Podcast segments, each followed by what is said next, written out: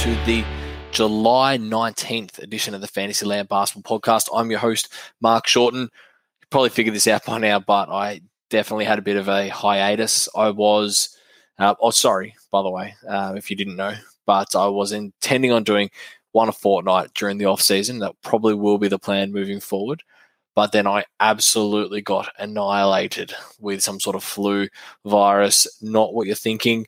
Um, at least I don't think it was. I made sure I isolated anyway and uh, did get a test done. It was negative, so all good. Um, but yeah, I completely lost my voice. Was not in a good way. So, yep, I'm back now. I'm fighting fit, and yeah, back onto the podcast. So special thank you to a couple of the the Twitter followers who um, sent their best wishes. So thank you very much for that. I also had a few other ones um, who asked me about a postseason winner and winners and losers podcast to talk through who stock has risen, who stock has dropped through the postseason. I will probably do this in part A and part B, with part A being the the winners. Next week I'll do a, a losers podcast. So yeah, may as well get stuck into it. So on the winner side, probably comes as no surprise. I'll talk about this guy all the time, but Trae Young. Trae Young is an absolute winner from the postseason. He took his game to another level, which I think a lot of us were hoping that he would, given that he had a pretty average regular season.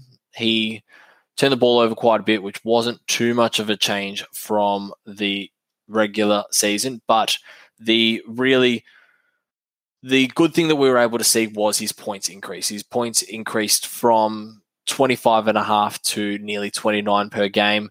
He went from 0.8 steals to 1.3 steals, and he went from 2.2 triples to 2.8 triples. Now, the shooting percentages are always going to be pretty bad. He's always going to be in the four ish range for turnovers. But right now, he's sitting at 23rd overall on Basketball Monster. I personally think that's an extremely low number given his ability to change the game and his ability to pile on some really, really big game winning numbers. 25 points and nine and a half assists per game over the regular season was really good. The 28 and nine and a half is even better couple that with nearly one and a half steals, couple that with nearly three triples, that is extremely good value if you can get him at the what second, third turn. Atlanta also have John Collins. He's out of contract. I don't know if he stays. I think that he will probably go. If I'm being perfectly honest, I think he's going to end up somewhere like Dallas. And even if they were able to keep him with the money that he's after, someone else is going to have to depart, whether that be Gallinari, whether that be Bogdanovich, who knows. But what that does mean is it's going to be more looks for trade because they're not going to get rid of a Cam Reddish or they're not going to get rid of a um, a Hunter. Both of those are defensive first players. We saw that Hunter can do some pretty good work on the offensive side as well, but they're not going to be purely offensive guys like John Collins is. Trae, he's only in his third year, already an elite player with some other offensive weapons moving on. Who knows? Maybe Lou Will does that as well. Then it's only going to be better for Trae Young's value. I mean, if if I'm looking at his stats, I don't know if he's ever going to get his field goal up to an, a level where we're going to be happy with it. It's certainly not going to get to a level where it's tanking he does put it up in big volume and he does have games where he absolutely hurts, but it's not going to be at a oh, Devonte Graham sort of level where he's just tanking you week in, week out. But I think his shot selection will increase. I think his turnovers will drop. Uh, I think it'll. I don't think he's going to be fantastic. I don't think he's going to be a three to one sort of assist turnover guy. But if he can get it down to three and a half, then I think that that would be pretty pretty strong for his value moving forward. So overall, Trae's value in the offseason went up. I think that at 23, I'd be interested to see his ADP moving closer to the season. If it's in the 20s or even in the late teens, I think that's an absolute bargain given that he went in the early teens, sometimes even in the first round this current season.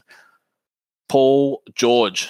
Now, Paul George is someone who I didn't think I'd be putting on the winners column. I thought I'd definitely be putting him on the loser column, but there's a couple of things that we we need to take into consideration. Regular season Paul George 23 and a half ish, 23.3 points per game, 3.2 triples, okay percentages, pretty decent at 47 and 87. Playoff P, nearly 27 points per game, so going up three and a half. Rebounds went up two per game. His triples dropped, which I'd be okay with, and his percentages stayed roughly the same, went down a little bit, which you're going to get with more volume. The big thing here, Kawhi Leonard is going to miss a lot of next season, potentially even all of next season with his ACL injury. He is still expected to sign a mass extension. I think that they're still going to be at the Clippers, which leaves them pretty much in the same position they are in now. So they've got two players tying up all of their money. I think I could be wrong here, but I think Paul George is a back-ended deal as well, so he's going to get more money the longer his contract goes. They don't really have any offensive players outside George and Kawhi. Reggie Jackson could be in for a bit of a payday. I don't know the situation with Serge. Probably should have looked that up before I jumped on. But Paul George, Kawhi Leonard, those two are the main two guys. And yeah, 27 and 9 is good. 23 and six and a half. 5.2 assists in the regular season for Paul George doesn't really jump off the page. They're certainly not amazing. They're good. They're certainly not amazing. But what people may or may not be forgetting, depending on how long you've done fantasy, is that the last time Paul George was the main offensive player on a team was back in OKC, which might have been the 2017 18 season. And he was averaging 28, 8, and I think four and a half with nearly or just over 2.2 steals per game. And that was league leading two point steals per game. So are we going to get that those sort of numbers? I don't think so obviously we're a few years on from that. We're a couple of injuries on from that as well. And I personally don't trust his health. I don't draft Paul George because of that. But I mean, he's currently ranked 18th on basketball monster for his year just gone. That would be a massive, massive steal if he stays healthy.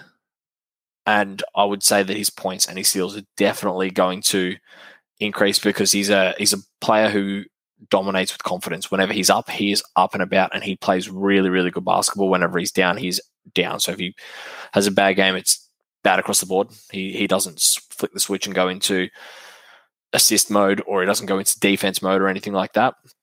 If he's down, he's down. But Paul George, 18th currently on Basketball Monster. That's for nine categories. If you can get him there and you've got somebody relatively healthy in the first round, if you can yeah, I would be absolutely. If you can get like a Lillard in the first round, he's probably the only first rounder these days that is actually somewhat healthy. And I've probably just gone ahead and jinxed that. Or Jokic, although Jokic is going to go at one. Then Paul George would be a fantastic second round guy. He's going to have a, he's due for a big season.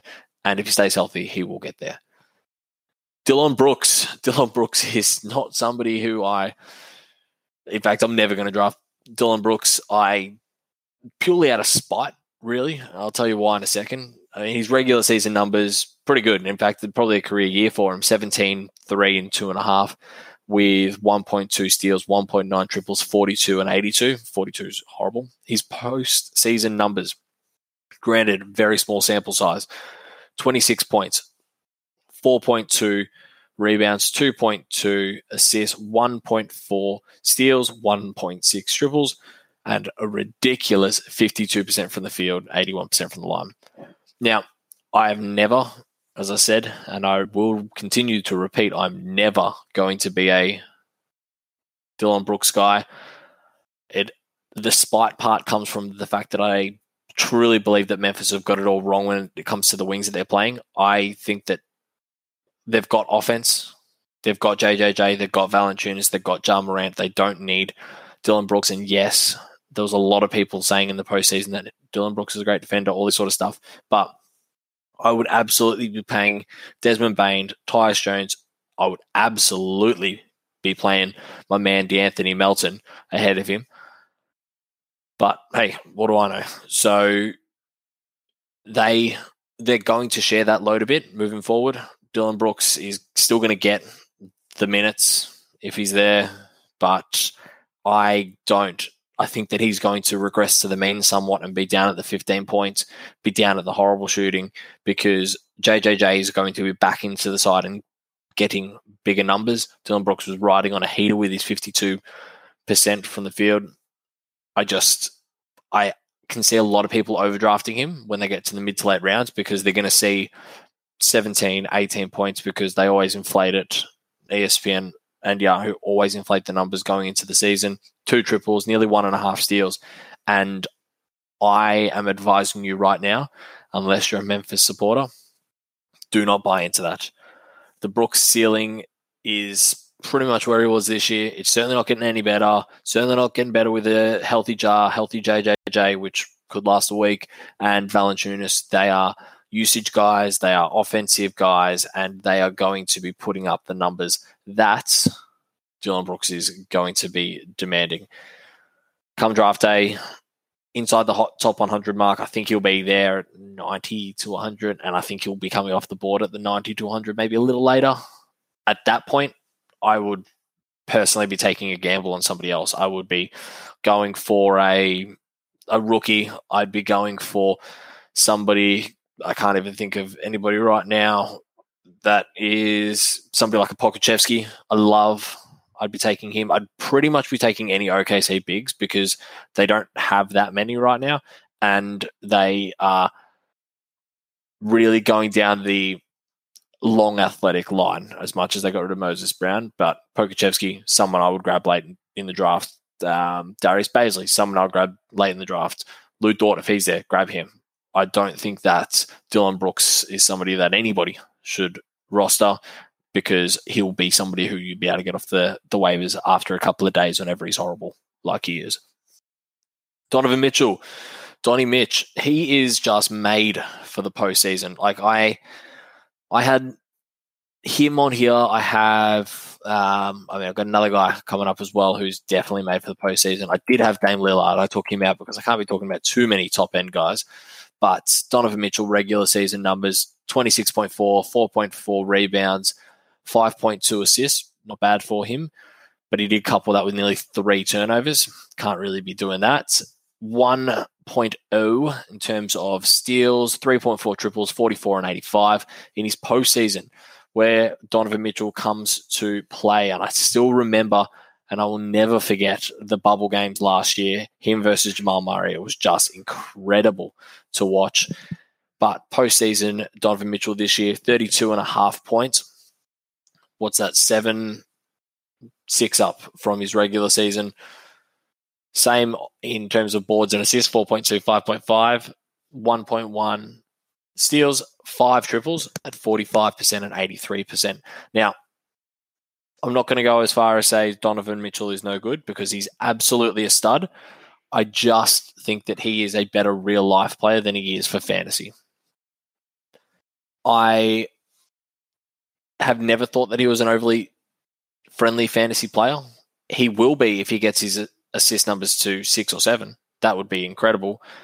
His high 20 points are great, but outside of that, his stats are fairly not weak, but they aren't weak winning.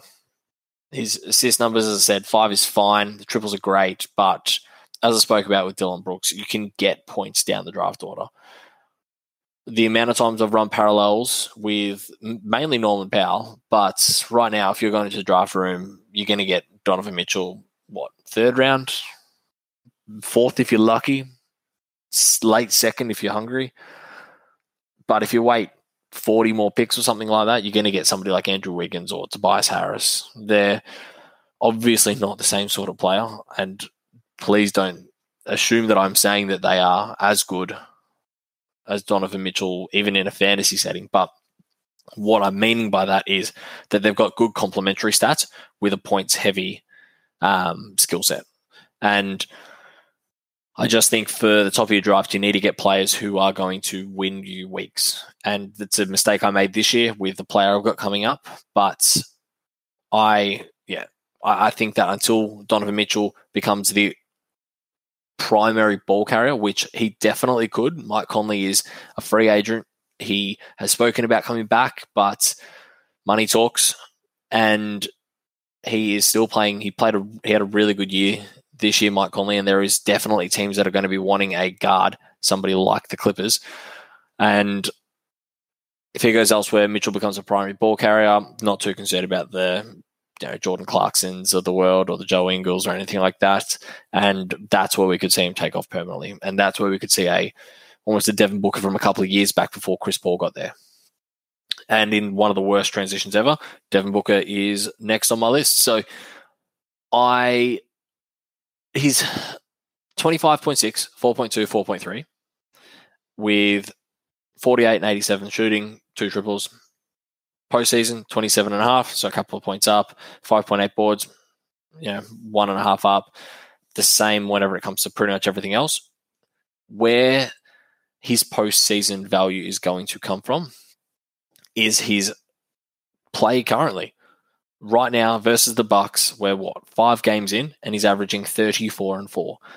And the whole world is watching that series. It's not as though small market team or anything like that. It is the whole NBA world is watching him, which means that the whole NBA world is going to overdraft him come fantasy seasons next year. He is in a very, very similar situation to what I was mentioning about Devin Booker and sorry, about Donovan Mitchell. And outside of points, they have good complementary stats. They're not going to hurt you anywhere except for maybe turnovers, but they don't let their incredible play inside the playoffs take you away from the fact that at the 20 mark or at the 25 or at the 30 mark, be prepared that people are going to take them, even if your guard short. I would be inclined to potentially let them go in place of somebody like a oh Rudy Gobert. Now, Rudy Gobert is only going to give you 15 points a game, but he's going to give you 12 boards. He's also going to give you nearly three blocks. Now, yes, that's technically only one, maybe two categories that they're going to be looking like they're going to win you, but those are categories that are a lot more scarce. Points are a dime a dozen. They're going to get you're going to get them off the waivers. Don't make the mistake that I did this year and think, oh god, I need a guard. I need to get some assists, and then take an assist guy for five point eight. It's just it's not. Well, five point eight is okay for four. That's where you're going to make your errors. Uh, I'll. I'm, I'm rambling a little bit, but given that right now on ESPN, Devin Booker is listed at 20th overall going into next season. You've got somebody who's listed at 51 who averages who averaged this year 24 5 and 6 called SGA, Shai Gilgeous-Alexander. You can get him 30 picks later, and I would argue is better. From a fantasy skill point, not a better player, maybe a better player, but from a fantasy skill point, I would be taking SGA at 50. I'd be taking SGA at 40 over taking Devin Booker inside the top 20. Now, on to Devin Booker's teammate, DeAndre Ayton.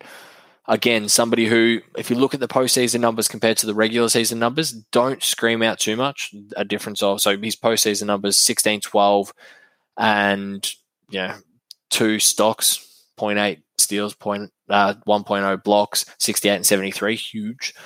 But against the Bucks, he's at 15 and 13 with one and a half blocks. Against the Clippers, season, uh, the series before, 1.7 blocks with 18 and 14. So the recency bias here again is huge. Having finished the season outside the top 13 per game value, as per basketball monster. I mean, he was disappointing for 80% of the year. He was probably outside the top, I wouldn't say outside the top 100, but he'd be outside the top 70 for most of the year. He was putting up 13 and 12. And that's fine, except you can get that with a lot of waivers players a lot of players who, like a Jakob Poeltl, was on the waivers for a lot of the season. You could definitely have got him for um, for the same. Well, you could have got him off the waivers, or you could have traded him for Ayton and someone. So don't let the recency bias here affect you too much. What you should know about Ayton is this is probably where he will be at next year. Don't overdraft him. You're looking at second, third round because he is a good, good center. He will be a 16, 17, and 10 guy with a block and a half. Great percentages for a big guy. So I would be taking him there. I would be letting the recency bias remind you about how good he is, but not overdrafting him because of that, if that makes sense. It hasn't confused you further. Um, and then finally, I got another big man to round it out, and this is somebody I wanted to end on because I absolutely loved him, and I'm going to overdraft him everywhere. And if you're any, in any leagues with me, be prepared not to get him because I don't really care. I'll draft him as high as I need to. Daniel Gafford.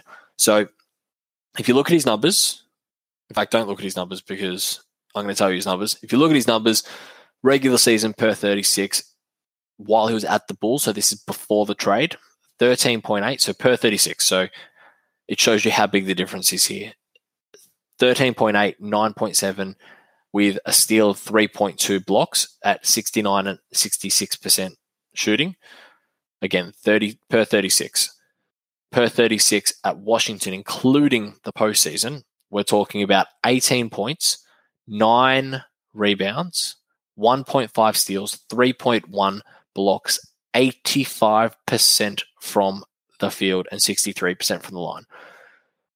Yes, per 36 inflates numbers and they only get you so far because they're not a true representation. He's not going to be, he's not a nearly 2010 guy with a three block per game at 85% shooting. That's not who Tom, that's not who Daniel Gafford is. And yes, Thomas Bryant is coming back. And yes, Daniel Gafford has always struggled to stay healthy, but he looked incredible for Washington whenever he was being played. It was almost as though I think it's Scott Brooks was torn between I want to play Gafford, and yeah, I do want to win games to keep Bradley Beal and to keep Westbrook happy, but at the same stage, I don't want to win games because I still need picks. And it was it was evident that whenever Gafford played, they were winning games, and whenever he didn't play a lot of minutes or whenever he didn't start, they weren't as good. So I do think that he's going to get a really nice share of the workload next year. I don't care if Alex Len's there. I don't care if um, Robin Lopez is there. I will be grabbing, and even Thomas Bryant, I will be grabbing Gafford before any other big man in Washington because his ceiling is probably a 16 and 8 with two blocks a game because and maybe even a 3 because he is or maybe not a 3 but definitely a steal. He is just such a nice rounded big man that if he stays healthy and even if he only plays 25 minutes a night, you're going to get really good value out of him. And whenever he played 20 minutes, he turned it on. Whenever he played under 20 minutes, he didn't because he just didn't get a time to really get into the game and to get a feel for it. So watch this space whenever it comes to him. I'd be really, really, really interested to see what his ADP is going into next season. Where is he currently? If we were to have a bit of a look again, probably something I should have prepared earlier. But if we are looking at the ESPN numbers on the, the way too early, on the ESPN side is what you want to have a bit of a look at. For looking at him on that, he is. Come on, computer. 132, which is ridiculous. I mean, there's some fantastic value there. 132 looks awesome. You got Kevin Huerter a couple of picks later, Donte DiVincenzo, Keldon Johnson, Isaiah Stewart. Um, 132 for Daniel Gafford is ridiculous. You got players above him like Marvin Bagley. You got players above him like Mitchell Robinson. I love Mitchell Robinson, but I don't trust him, and I think Gafford's ceiling is higher. You've got Kelly Olynyk, recency bias there. Mason Plumlee, I think that his minutes are going to get knocked down. Wendell Carter Jr., don't trust him. Moses Brown just been traded. Don't worry about that. Gallinari, don't trust him. TJ Warren, don't trust him. Bobby Portis, don't trust him. Lauri Markkanen, don't trust him. Like at 132, that is an absolute crime. I'd be looking at Daniel Gafford in the 70s because that's when you're going to get. He's going to be in the region of yeah, Chris Boucher. He's going to be in your region of James Wiseman, um, OG Anunoby's, Rui Hachimura. Those are, that's the area that he should be in. So at 70, 75, 80, that's where I'll be looking at Daniel Gafford because his ceiling is just so good. So pretty much rounds us out for the winners. As I said, next week I'm going to put up the losers column. There is probably no surprises who the number one is on the losers column. It's going to be somebody by the name of Ben Simmons, but there's also going to be a couple others in there as well, which may or may not be a surprise. So thank you again for listening. If you haven't already, don't forget to rate and subscribe. And again, sorry for the delay.